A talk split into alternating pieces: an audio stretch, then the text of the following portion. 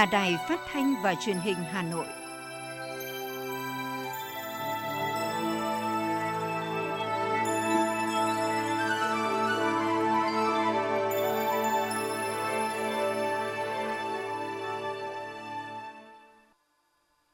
Thưa quý vị và các bạn, bây giờ là chương trình thời sự của Đài Phát thanh và Truyền hình Hà Nội, phát trực tiếp trên sóng phát thanh tần số FM 90 MHz. Hôm nay thứ năm, ngày 10 tháng 2 năm 2022, chương trình có những nội dung chính sau đây. Chủ tịch nước Nguyễn Xuân Phúc ký quyết định tặng thưởng huân chương lao động cho đội tuyển bóng đá nữ quốc gia. Sáng nay, đội tuyển đã trở về nước sau kỳ tích giành vé dự World Cup năm 2023. Phó Thủ tướng Lê Minh Khái phê duyệt chương trình hỗ trợ doanh nghiệp khu vực tư nhân kinh doanh bền vững giai đoạn 2022-2025. Ủy viên Trung ương Đảng, Phó Bí thư Thành ủy, Chủ tịch Ủy ban nhân dân thành phố Chu Ngọc Anh, tổ trưởng tổ công tác chủ trì phiên họp triển khai dự án vành đai 4. Hà Nội được tôn vinh trong top 25 điểm đến ẩm thực hàng đầu thế giới năm 2022. Bắt đầu từ hôm nay, Hà Nội cho phép dạp chiếu phim các cơ sở địa điểm biểu diễn văn hóa nghệ thuật mở cửa đón khách trở lại. Phần tin thế giới với những thông tin Việt Nam chính thức đảm nhận vai trò đồng chủ tịch chương trình Đông Nam Á của Tổ chức Hợp tác và Phát triển Kinh tế OECD. Số trẻ em từ 5 đến 11 tuổi mắc COVID-19 tăng kỷ lục tại nhiều nước. Sau đây là nội dung chi tiết sẽ có trong chương trình. Thưa quý vị các bạn, chiều qua, Chủ tịch nước Nguyễn Xuân Phúc đã ký quyết định tặng thưởng huân chương lao động cho đội tuyển bóng đá nữ quốc gia. Huấn luyện viên trưởng và các cầu thủ của đội tuyển đã lập thành tích xuất sắc, đưa đội tuyển bóng đá nữ lần đầu tiên trong lịch sử tham dự vòng chung kết giải vô địch bóng đá nữ thế giới của Liên đoàn bóng đá thế giới. Trong đó, huấn luyện viên trưởng Mai Đức Trung được tặng thưởng huân chương lao động hạng nhất. Vận động viên Trương Thị Kiều, Huỳnh Như và Nguyễn Thị Tuyết Dung được huân chương lao động hạng nhì vận động viên Thái Thị Thảo, Nguyễn Thị Bích Thùy, Trần Thị Kim Thanh và Phạm Hải Yến được Chủ tịch nước tặng thưởng huân chương lao động hạng 3. Trước đó, Thủ tướng cũng đã có quyết định tặng bằng khen vinh danh 29 thành viên đội tuyển bóng đá nữ Việt Nam vì thành tích tại giải vô địch cúp bóng đá nữ châu Âu và giành quyền tham dự World Cup 2023. Đúng 9 giờ 35 phút sáng ngày hôm nay, mùng 10 tháng 2, chuyên cơ Airbus A321 của hãng hàng không Bamboo Airways chờ đội tuyển bóng đá nữ Việt Nam từ Ấn Độ về nước đã hạ cánh xuống sân bay quốc tế Nội Bài Hà Nội, khép lại hành trình vinh quang giành vé dự World Cup nữ năm 2023. Theo kế hoạch, chiều cùng ngày, đội tuyển sẽ vinh dự được Thủ tướng Phạm Minh Chính đón tiếp và tuyên dương tại văn phòng chính phủ. Các sự kiện mừng công cũng đang được chuẩn bị để chào đón thầy trò huấn luyện viên Mai Đức Trung. Thưa quý vị, xét báo cáo của Ban Nghiên cứu Phát triển Kinh tế Tư nhân, Hội đồng Tư vấn Cải cách Thủ tục Hành chính của Thủ tướng Chính phủ về thực trạng cung cấp, thực hiện thủ tục hành chính trong bối cảnh dịch COVID-19, Thủ tướng Phạm Minh Chính đã có ý kiến chỉ đạo yêu cầu các bộ trưởng, thủ trưởng cơ quan ngang bộ, chủ tịch Ủy ban nhân dân các tỉnh thành phố trực thuộc trung ương chỉ đạo các cơ quan, đơn vị trực thuộc tập trung đẩy mạnh cải cách thủ tục hành chính, cắt giảm, đơn giản hóa quy định liên quan đến hoạt động kinh doanh, đổi mới việc thực hiện cơ chế một cửa, một cửa liên thông trong giải quyết thủ tục hành chính, bảo đảm hoàn thành chỉ tiêu đã được chính phủ, thủ tướng chính phủ giao, đồng thời nghiên cứu tiếp thu các khuyến nghị được tổng hợp tại báo cáo để nâng cao hiệu quả cung cấp dịch vụ công trực tuyến, hỗ trợ thiết thực cho người dân, doanh nghiệp trong bối cảnh đại dịch COVID-19. Phó Thủ tướng Lê Minh Khái vừa ký quyết định số 167 phê duyệt chương trình hỗ trợ doanh nghiệp, khu vực tư nhân, kinh doanh bền vững giai đoạn 2022-2025 Mục tiêu tổng quát của chương trình là góp phần hoàn thành 17 mục tiêu phát triển bền vững của Việt Nam vào năm 2030. Chương trình phấn đấu đến năm 2025 nâng cao nhận thức của cộng đồng doanh nghiệp khu vực tư nhân về vai trò ý nghĩa và tầm quan trọng của kinh doanh bền vững hỗ trợ phát triển tối thiểu 10 công cụ giải pháp đo lường, đánh giá công nhận các doanh nghiệp kinh doanh bền vững, qua đó hỗ trợ khoảng 10.000 doanh nghiệp khu vực tư nhân kinh doanh bền vững, góp phần đạt mức tiết kiệm năng lượng từ 5, đến 7% tổng tiêu thụ năng lượng toàn quốc, tăng năng suất lao động bình quân khoảng 7% một năm. Doanh nghiệp kinh doanh bền vững là doanh nghiệp nhỏ và vừa được ngân sách nhà nước hỗ trợ thực hiện các nội dung trên theo định mức hỗ trợ cao nhất quy định tại luật hỗ trợ doanh nghiệp nhỏ và vừa và các nghị định hướng dẫn luật. Sáng nay, Tổ công tác triển khai thực hiện dự án xây dựng đường vành đai 4 vùng thủ đô đã tổ chức phiên họp lần thứ nhất nhằm phân công nhiệm vụ cho các thành viên tổ công tác cũng như quyết nghị một số vấn đề liên quan đến đề xuất đầu tư của dự án.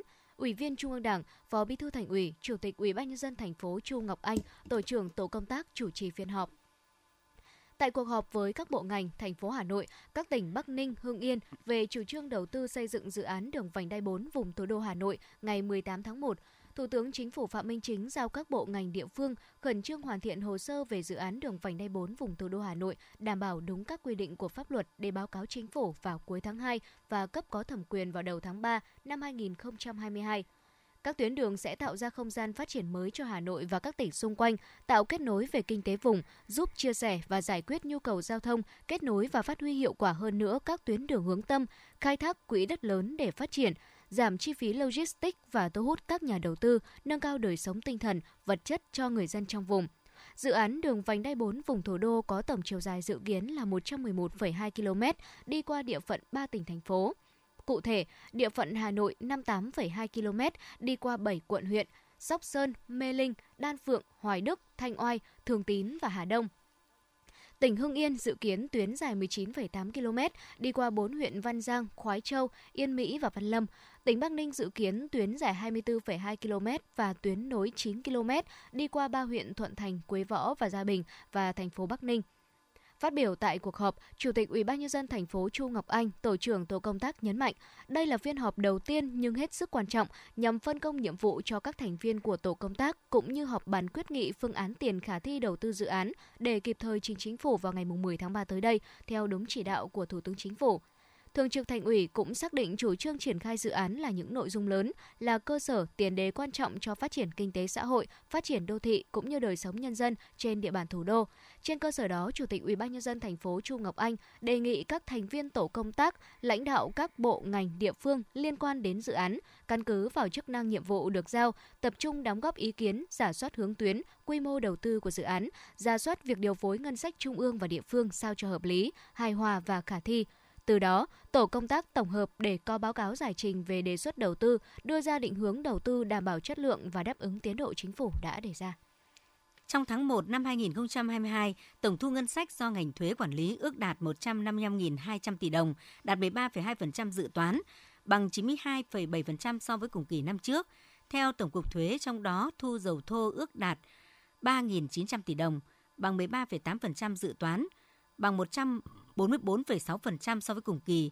Thu nội địa ước đạt 151.300 tỷ đồng, bằng 13,2% dự toán, bằng 91 phần bằng 91,8% so với cùng kỳ. 12 trên 19 khoản thu sắc thuế đạt khá trên 10% so với dự toán. 10 trên 19 khoản thu sắc thuế có mức tăng trưởng so với cùng kỳ năm 2021. Cũng trong tháng 1, toàn ngành đã thực hiện được 498 cuộc thanh tra kiểm tra, kiểm tra được 887 hồ sơ khai thuế tại cơ quan thuế. Tổng số tiền kiến nghị xử lý qua thanh tra kiểm tra là 241,32 tỷ đồng, bằng 72% so với cùng kỳ. Tổng số tiền thuế nộp và ngân sách là 59 tỷ đồng, bằng 46,6% số tăng thu qua thanh tra kiểm tra cơ quan thuế đã thu nợ thuế trong tháng 1 đạt 1.200 tỷ đồng.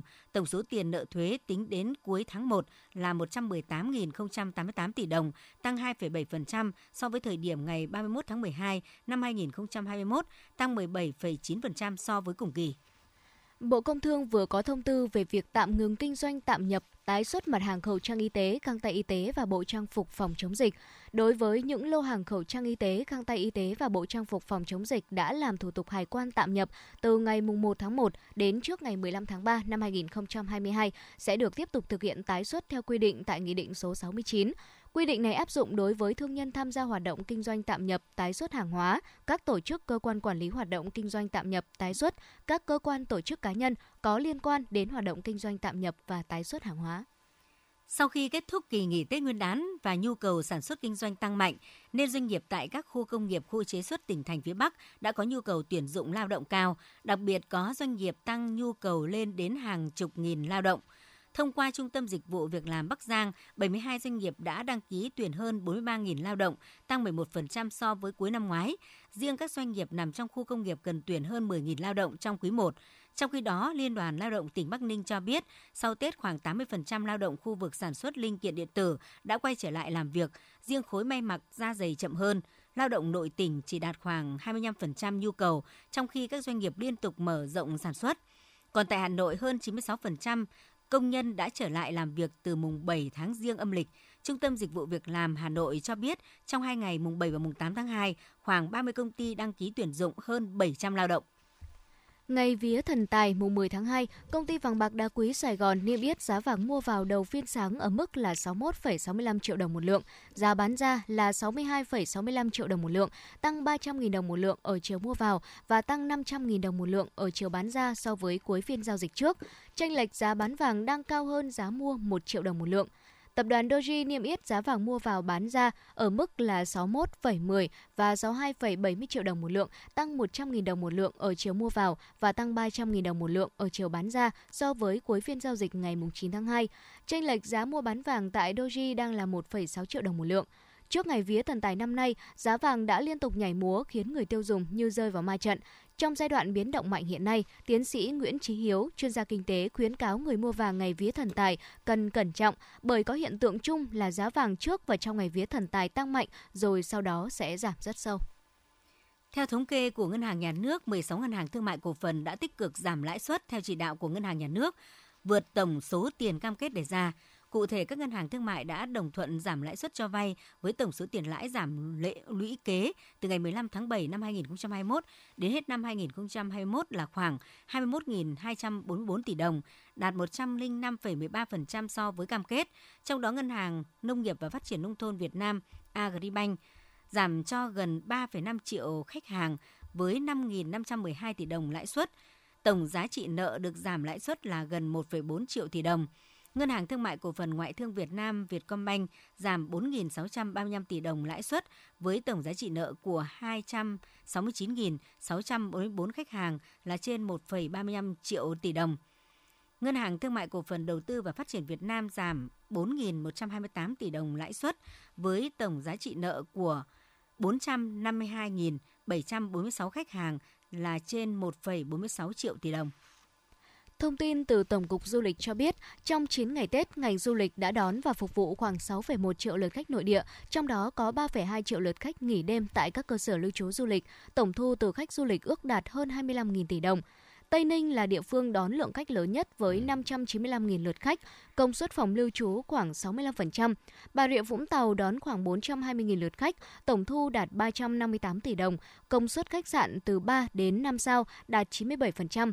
Theo ước tính, lượng khách Tết Nguyên đán năm 2022 tăng hơn nhiều so với kỳ nghỉ Tết Dương lịch 2022 ở hầu hết các hành trình tour, bao gồm tour dành cho khách đoàn doanh nghiệp và khách lẻ khởi hành theo lịch định sẵn. Đây là tín hiệu khởi sắc ngay từ đầu năm cho ngành du lịch sau thời gian dài bị ảnh hưởng nặng nề do ảnh hưởng của dịch COVID-19, mở ra triển vọng phục hồi tích cực trong năm nay. Theo Tổng công ty Hàng không Việt Nam, từ nay đến hết ngày 20 tháng 2, dự kiến nhu cầu đi lại của người dân trên một số chặng bay nội địa vẫn ở mức cao đến rất cao. Lý giải nguyên nhân nhu cầu đi lại hành khách nội địa phục hồi tốt so với năm ngoái, Vietnam Airlines cho rằng do các biện pháp nới lỏng y tế tiêm phủ vaccine của chính phủ triển khai sớm trước Tết, hơn nữa giai đoạn sau Tết nhu cầu dự kiến cao hơn trước Tết do đối tượng khách đã về quê trong đợt bùng dịch thứ ba từ tháng 6 đến tháng 10 năm ngoái, nay mới trở lại. Cùng với đó là những người đi du lịch sau Tết khi chính phủ nới lỏng biện pháp quản lý y tế, bỏ xét nghiệm với trẻ em trước khi lên máy bay. Đáp ứng nhu cầu đi lại tăng cao này, giai đoạn từ ngày mùng 7 đến ngày mùng 10 tháng 2, Vietnam Airlines đã lên lịch bay, bố trí nguồn lực và xin slot phép bay với Cục Hàng không Việt Nam cho 197 chuyến bay chiều cao điểm từ các địa phương có nhu cầu cao quay lại Sài Gòn. Hà Nội vừa được tôn vinh trong top 25 điểm đến ẩm thực hàng đầu thế giới năm 2022 do người dùng trang du lịch nổi tiếng TripAdvisor bình chọn. Kết quả này dựa trên hàng triệu đánh giá và ý kiến của du khách trên toàn thế giới. Danh sách năm nay được chia thành các điểm đến thịnh hành, điểm đến thành phố, điểm đến mùa đông, điểm du lịch dã ngoại và điểm đến dành cho tín đồ ẩm thực. Tại hạng mục điểm đến cho tín đồ ẩm thực, Hà Nội, Việt Nam và 24 địa điểm khác trên khắp thế giới được vinh danh vì các món ăn tại đây ngon đến nỗi du khách phải quay lại nhiều lần. Một tin vui nữa là thành phố Hội An cũng vừa lọt top những điểm đến lãng mạn nhất thế giới do Time Out, tạp chí toàn cầu chuyên về ẩm thực, du lịch và văn hóa bình chọn.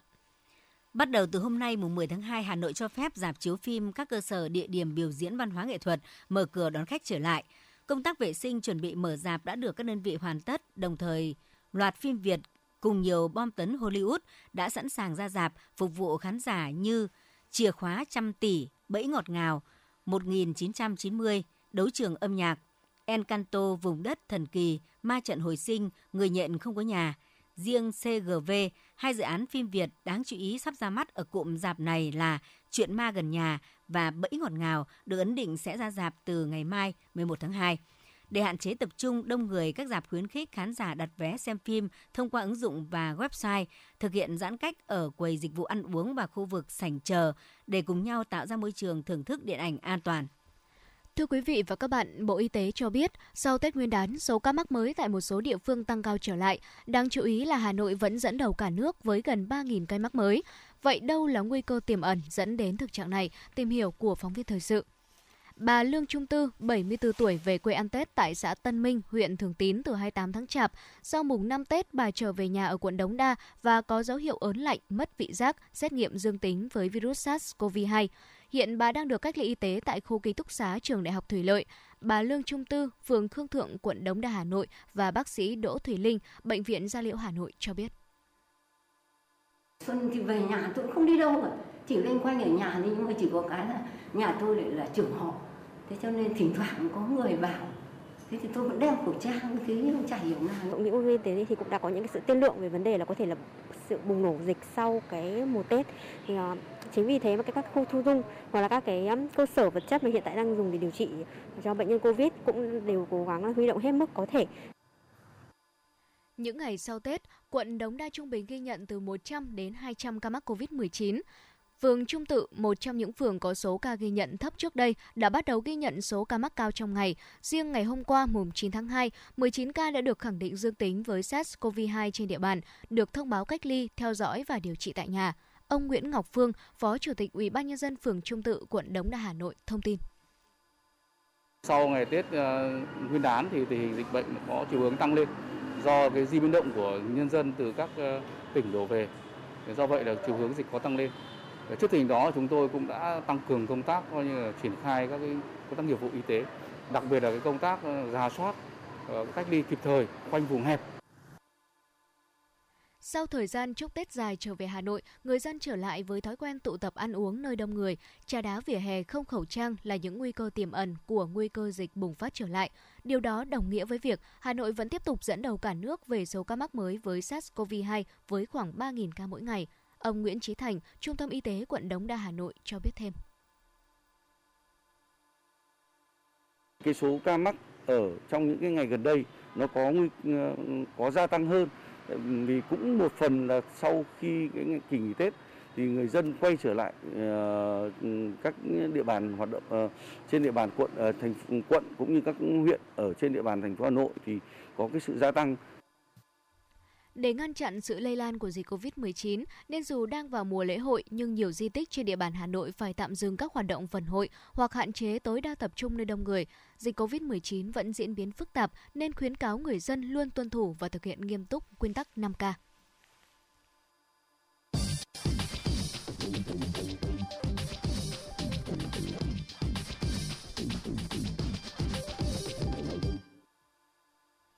Thưa quý vị các bạn, hôm nay học sinh lớp 6 và học sinh tiểu học tại các huyện, thị xã tại 18 huyện ngoại thành trên địa bàn Hà Nội bắt đầu đi học trực tiếp.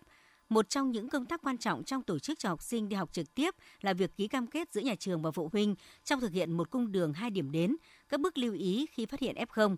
Ngoài ra, các trường cần xây dựng kế hoạch phương án và thực hiện sổ tay đảm bảo an toàn phòng chống dịch COVID-19 trong trường học, sửa đổi bổ sung của Bộ Giáo dục Đào tạo – Tài liệu này cung cấp các nội dung cơ bản ngắn gọn cập nhật liên quan đến công tác phòng chống dịch COVID-19 trong trường học trên cơ sở các hướng dẫn chung của Bộ Y tế, Bộ Giáo dục Đào tạo và Tổ chức Y tế Thế giới. Tuy nhiên, với nhiều phụ huynh có con em chưa đến độ tuổi tiêm vaccine phòng COVID-19, việc cho trẻ đến trường vẫn khiến họ băn khoăn. Ngay sau đây, phóng viên Hoa Mai sẽ có cuộc trao đổi với tiến sĩ bác sĩ Nguyễn Văn Thường, Giám đốc Bệnh viện Đa khoa Đức Giang, xoay quanh vấn đề đảm bảo an toàn khi trẻ đi học trực tiếp. Mời quý vị và các bạn cùng nghe. Trước hết thì rất cảm ơn bác sĩ đã nhận lời tham gia chương trình của Đài Phát thanh và Truyền hình Hà Nội ạ. À, thưa bác sĩ, thời gian tới hầu hết trường học ở trong địa bàn thành phố Hà Nội từ nội thành đến ngoại thành sẽ mở cửa trở lại đặc biệt là ờ, các trường tiểu học, các học sinh đó thì lại chưa được tiêm vaccine. Vậy thì bác sĩ có những cái khuyến cáo như thế nào cho cộng đồng trong việc ờ, phòng tránh covid 19 cho trẻ em, cũng như là việc phòng tránh covid 19 cho cộng đồng rồi ạ? Vâng. Thứ nhất là tôi nói với góc độ nhi khoa, một bác sĩ nhi khoa, thì tôi thấy rằng cái việc trẻ em đến trường là việc hết sức cần thiết. Ngoài cái chuyện ờ, trẻ em đi học, ngoài cái chuyện học kiến thức, khoa học, ví dụ như toán lý hóa hay là văn sử địa. Đấy là cái điều cần thiết. Thì trẻ em cần giao lưu cần tiếp xúc với xã hội à, cần có bạn bè để chia sẻ cần có cái môi trường để có thể giao lưu tiếp xúc để mà hình thành nhân cách. À, chúng ta không thể bắt các con của chúng ta à, ở nhà mãi sẽ tạo một cái thế hệ mà không giao tiếp với xã hội chỉ ở trong bốn bức tường. Nên do vậy là trẻ em cần đến trường càng sớm càng tốt vừa là quyền lợi của các con vừa là trách nhiệm của những người bố người mẹ chúng ta. Đấy là điều thứ nhất. Tuy nhiên đến trường thế nào cho an toàn thì chúng ta phải tính toán. Việc đầu tiên thì chúng ta thấy rằng cái chuyện vaccine và tiêm chủng covid hiệu quả thì chúng ta không cần bàn nữa. Dạ. đến nay chúng ta đã khẳng định uh, độ an toàn của vaccine chúng ta cũng không cần bàn nhiều. Chúng ta đã, đã có đến 180 nghìn triệu liều tiêm của cả nước. Trên thế giới thì cả tỷ hàng tỷ người được tiêm rồi dạ. chúng ta đã thấy cái sự an toàn và hiệu quả. Thế do vậy là chúng ta làm sao mà tiêm càng sớm càng tốt. À, chúng ta đã phủ thì chúng ta sẽ làm sao phủ đặc biệt cái nhóm tuổi mà từ 5 đến 12 tuổi mà chúng ta sẽ phải tiếp tục để tiêm. Thì cái chỗ này tôi khuyến cáo các bà mẹ các ông bố hãy cố gắng cho mình con mình tiêm để tạo cái miễn dịch cho con. Dạ. à, trường hợp thứ hai nữa là à, chúng ta tuy rằng đã dù có tiêm vaccine thì chúng ta vẫn hãy cố gắng đảm bảo cái 5 k làm sao một cách tốt nhất. À, như chúng ta là làm sao phải khử khuẩn phải tốt khẩu trang phải tốt giữ khoảng cách phải tốt. À, chúng ta à, nếu mà tiếp xúc một khối một cách gọi là để làm sao mà mà đảm bảo an toàn. À, ngoài cái chuyện mà 5 k ta bảo vệ chúng ta thì chúng ta phải bảo vệ cộng đồng.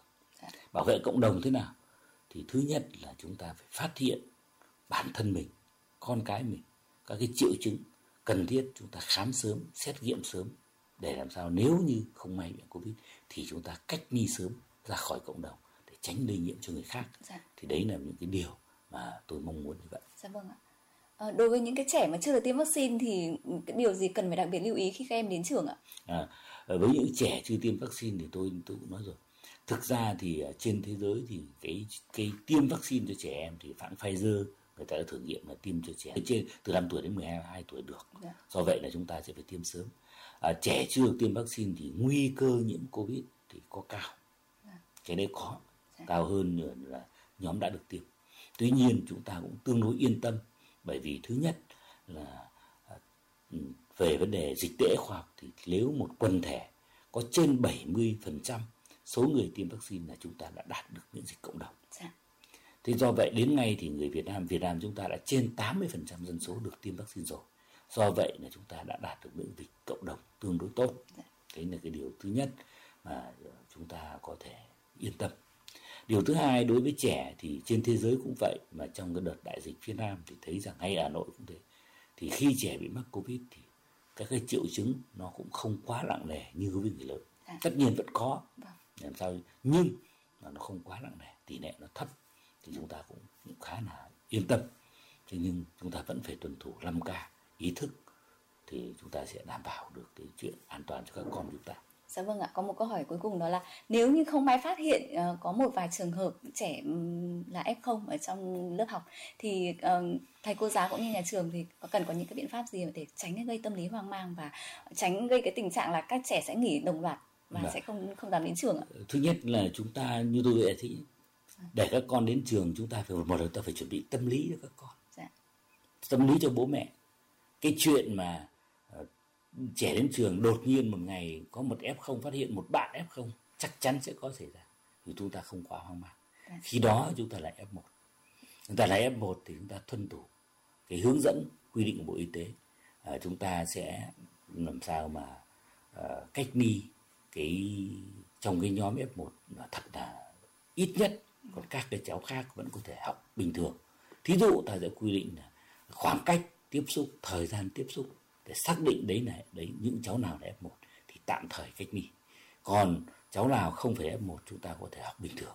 Chúng ta có thể khử khuẩn những cái khu mà F0 đã từng uh, khu mà có, có liên quan F0 thì còn các hoạt động khác chúng ta vẫn bình thường có nghĩa rằng là chúng ta đến trường học thì chúng ta chuẩn bị mặt tâm lý chúng ta chuẩn bị mặt kiến thức để biết là chúng ta có phải là F1 hay không dạ. mà có là F1 đi chăng nữa thì chúng ta không quá hoang mang đến ngày hôm nay bởi vì chúng ta đạt miễn dịch cộng đồng thì có nghĩa rằng là cái cái cái nguồn lây cái khả năng lây nó sẽ giảm đi rất nhiều giảm thiểu rất nhiều dạ vâng ạ và phụ huynh hoàn toàn có thể yên tâm và tự bảo vệ cho con em mình để có thể đến trường một cách an toàn nhất đúng không ạ? Vâng. Dạ vâng ạ, trọng cảm ơn bác sĩ ạ. Vâng. Trước đây tôi thích ăn đồ mặn, vợ tôi kêu ca nhưng tôi không nghe. Hai năm trước tôi phải nhập viện vì một cơn đột quỵ do huyết áp quá cao. Bác sĩ nói một trong những nguyên nhân chính của căn bệnh là tôi ăn nhiều đồ mặn. Căn bệnh này không chỉ làm khổ tôi mà còn biến tôi trở thành gánh nặng cho gia đình. Ăn nhiều muối, bột canh, hạt nêm, nước mắm, nước tương có thể dẫn đến tăng huyết áp và đột quỵ. Tổ chức Y tế Thế giới khuyến cáo chỉ nên ăn dưới 5 gram muối mỗi ngày, nhưng chúng ta hiện đang ăn gấp đôi số lượng đó, giảm một nửa lượng muối ăn ngày bằng cách cho bớt muối, chấn nhẹ tay, giảm ngay đồ mặn. Xin chuyển sang phần tin thế giới. Ngày hôm qua, mùng 9 tháng 2, tại hội nghị bộ trưởng lần thứ hai chương trình khu vực Đông Nam Á của Tổ chức Hợp tác và Phát triển Kinh tế đã diễn ra tại Seoul, Hàn Quốc, Việt Nam và Australia, đã chính thức tiếp nhận vai trò đồng chủ tịch chương trình khu vực Đông Nam Á nhiệm kỳ 2022-2025 từ Thái Lan và Hàn Quốc – ngay sau lễ khai mạc, các bộ trưởng đã tiến hành hai phiên thảo luận quan trọng về xây dựng một ASEAN thông minh hơn vì một tương lai bao trùm và đảm bảo phục hồi xanh hướng tới một ASEAN tự cường hơn. Hội nghị cũng thảo luận nhiều nội dung hợp tác nhằm hỗ trợ các nước trong khu vực về phát triển cơ sở hạ tầng bền vững, công nghệ thân thiện môi trường, nông nghiệp ứng phó với biến đổi khí hậu. Trong dịp tham dự hội nghị Bộ trưởng chương trình khu vực Đông Nam Á lần thứ hai, Bộ trưởng Ngoại giao Bùi Thanh Sơn đã tiếp Tổng thư ký Tổ chức Hợp tác và Phát triển Kinh tế Matthias Koman, Quốc vụ Khanh, quyền Bộ trưởng Hợp tác Phát triển Slovenia Stalalis Ratkan. Tại cuộc tiếp vụ Khanh, quyền Bộ trưởng Hợp tác Phát triển Slovenia, hai bên cam kết thúc đẩy quan hệ hợp tác thực chất nhiều mặt Việt Nam-Slovenia, nhất là trong lĩnh vực thương mại, đầu tư, đồng thời tăng cường phối hợp và ủng hộ lẫn nhau tại các diễn đàn và cơ chế đa phương. Biến thể Omicron lây lan nhanh đã khiến số ca COVID-19 ở trẻ em trên thế giới tăng cao.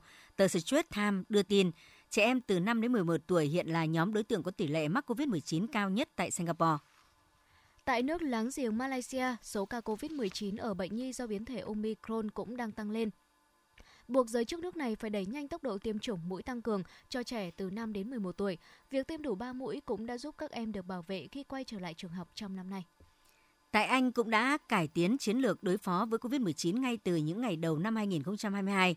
Các thay đổi bao gồm thời gian cách ly ngắn hơn và loại bỏ quy định xét nghiệm cho những du khách tới Anh. Tại Pháp, Bộ Y tế nước này cho biết số ca nhiễm lớn và tỷ lệ phủ vaccine cao đồng nghĩa đợt dịch hiện tại có thể là đợt dịch nghiêm trọng cuối cùng. Đan Mạch, một số quốc gia EU khác đầu tháng này đã dỡ bỏ toàn bộ các biện pháp phòng dịch và xem COVID-19 là căn bệnh không còn gây ra mối đe dọa cho xã hội. Cũng theo xu hướng đó, nhiều nước châu Âu, giới chính khách và một số chuyên gia y tế công cộng đang thúc đẩy cách tiếp cận mới đối với đại dịch, đó là xem COVID-19 là một phần của cuộc sống hàng ngày. Việc thay đổi cách tiếp cận này diễn ra trong bối cảnh Tổ chức Y tế Thế giới cảnh báo còn quá sớm để xem COVID-19 là bệnh đặc hữu như cúm,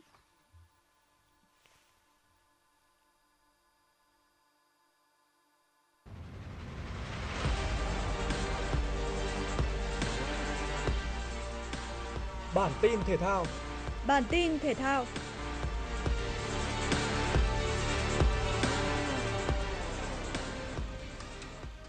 Sáng nay, chuyên cơ chở đội tuyển nữ Việt Nam đã từ Ấn Độ về sân bay Nội Bài lúc 9 giờ 45 sau hành trình bay thẳng từ Mumbai. Thầy trò huấn Mai Đức Trung làm nước lòng người hâm mộ khi giành vé tham dự vòng chung kết World Cup nữ 2023 sau chiến thắng 2-1 trước Đài Bắc Trung Hoa ở vòng play-off hôm 6 Tết nhâm dần. Sau khi về nước, đội tuyển nữ Việt Nam sẽ gặp và báo cáo thành tích với Thủ tướng Phạm Minh Chính vào chiều nay. Trước đó, Chủ tịch nước Nguyễn Xuân Phúc đã ký quyết định tặng thưởng huân chương lao động hạng nhất cho đội tuyển bóng đá nữ quốc gia và huấn luyện viên trưởng Mai Đức Chung. Các cầu thủ Trương Thị Kiều, Huỳnh Như và Nguyễn Thị Tuyết Dung được tặng thưởng huân chương lao động hạng nhì. Còn các cầu thủ Thái Thị Thảo, Nguyễn Thị Bích Thùy, Trần Thị Kim Thanh và Phạm Hải Yến được tặng thưởng huân chương lao động hạng 3. Tiếp đón Brentford trên sân nhà Etihad tại vòng 24 ngoại hạng Anh, Man City đã không để cho bất ngờ nào xảy ra. Tuy vậy cũng phải đến 15 phút cuối hiệp, Mahrez đã không bỏ lỡ cơ hội để mở tỷ số trên trái phạt đền. Sang hiệp 2, Man City chơi ung dung nhưng vẫn có bàn nhân đôi cách biệt ở phút 69. De Bruyne ghi bàn sau cú đá bồi khi bóng bật ra từ tình huống dứt điểm trước đó của Sterling. 2-0 nghiêng về Man City cũng là tỷ số cuối cùng của trận đấu. Với 3 điểm có được trước Brentford, Man City củng cố ngôi đầu bảng xếp hạng ngoại hạng Anh với 60 điểm sau 24 vòng đấu. Trong khi đó, ở cuộc tiếp đón Southampton trên sân nhà, Tottenham nhanh chóng có được bàn mở tỷ số ngày phút thứ 18 bằng một pha đốt lưới nhà của cầu thủ đội khách. Tuy nhiên, chỉ sau đó 5 phút, Amado Broja đã ghi bàn gỡ hòa cho Southampton. Sau giờ nghỉ gà trống một lần nữa vươn lên dẫn trước ở phút 70 nhờ pha lập công của Son Heung-min. Tuy vậy liên tiếp trong 3 phút, Southampton đã ghi bàn gỡ hòa rồi vươn lên dẫn trước với các pha lập công của Andrew Nussey và Trey Adams. Nhận liên tiếp hai bàn thua Tottenham dồn lên tấn công mạnh mẽ. Ở phút bù giờ thứ ba, đội chủ nhà đưa được bóng vào lưới của Southampton, thế nhưng VAR vào cuộc và bàn thắng không được công nhận do lỗi việt vị. Chung của Tottenham đã để thua Southampton với tỷ số 2-3 ngay trên sân nhà. Trận thua này khiến Tottenham mất cơ hội trở lại cuộc đua top 4 khi chỉ xếp ở vị trí thứ 7, cách vị trí top 4 đến 4 điểm. Với bàn thắng duy nhất của Lukaku ở trận bán kết FIFA Club World Cup, Chelsea đã chính thức giành tấm vé vào chung kết trước đối thủ Al Hilal. Thầy trò huấn Thomas Tuchel sẽ gặp Palmeiras vào ngày 12 tháng 2 tới đây, còn Al Hilal sẽ đối đầu với Al Ahly trong trận tranh hạng 3.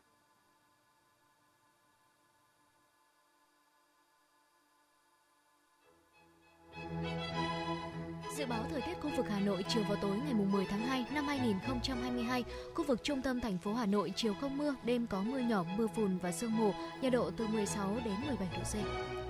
Quý vị và các bạn vừa nghe chương trình thời sự của Đài Phát thanh và Truyền hình Hà Nội, chịu trách nhiệm sản xuất Phó Tổng giám đốc Nguyễn Tiến Dũng, chương trình do biên tập viên Kiều Oanh Nguyễn Hằng, các phát thanh viên Thu Thảo Thanh Hiền và kỹ thuật viên Bảo Tuấn thực hiện. Thân ái chào tạm biệt.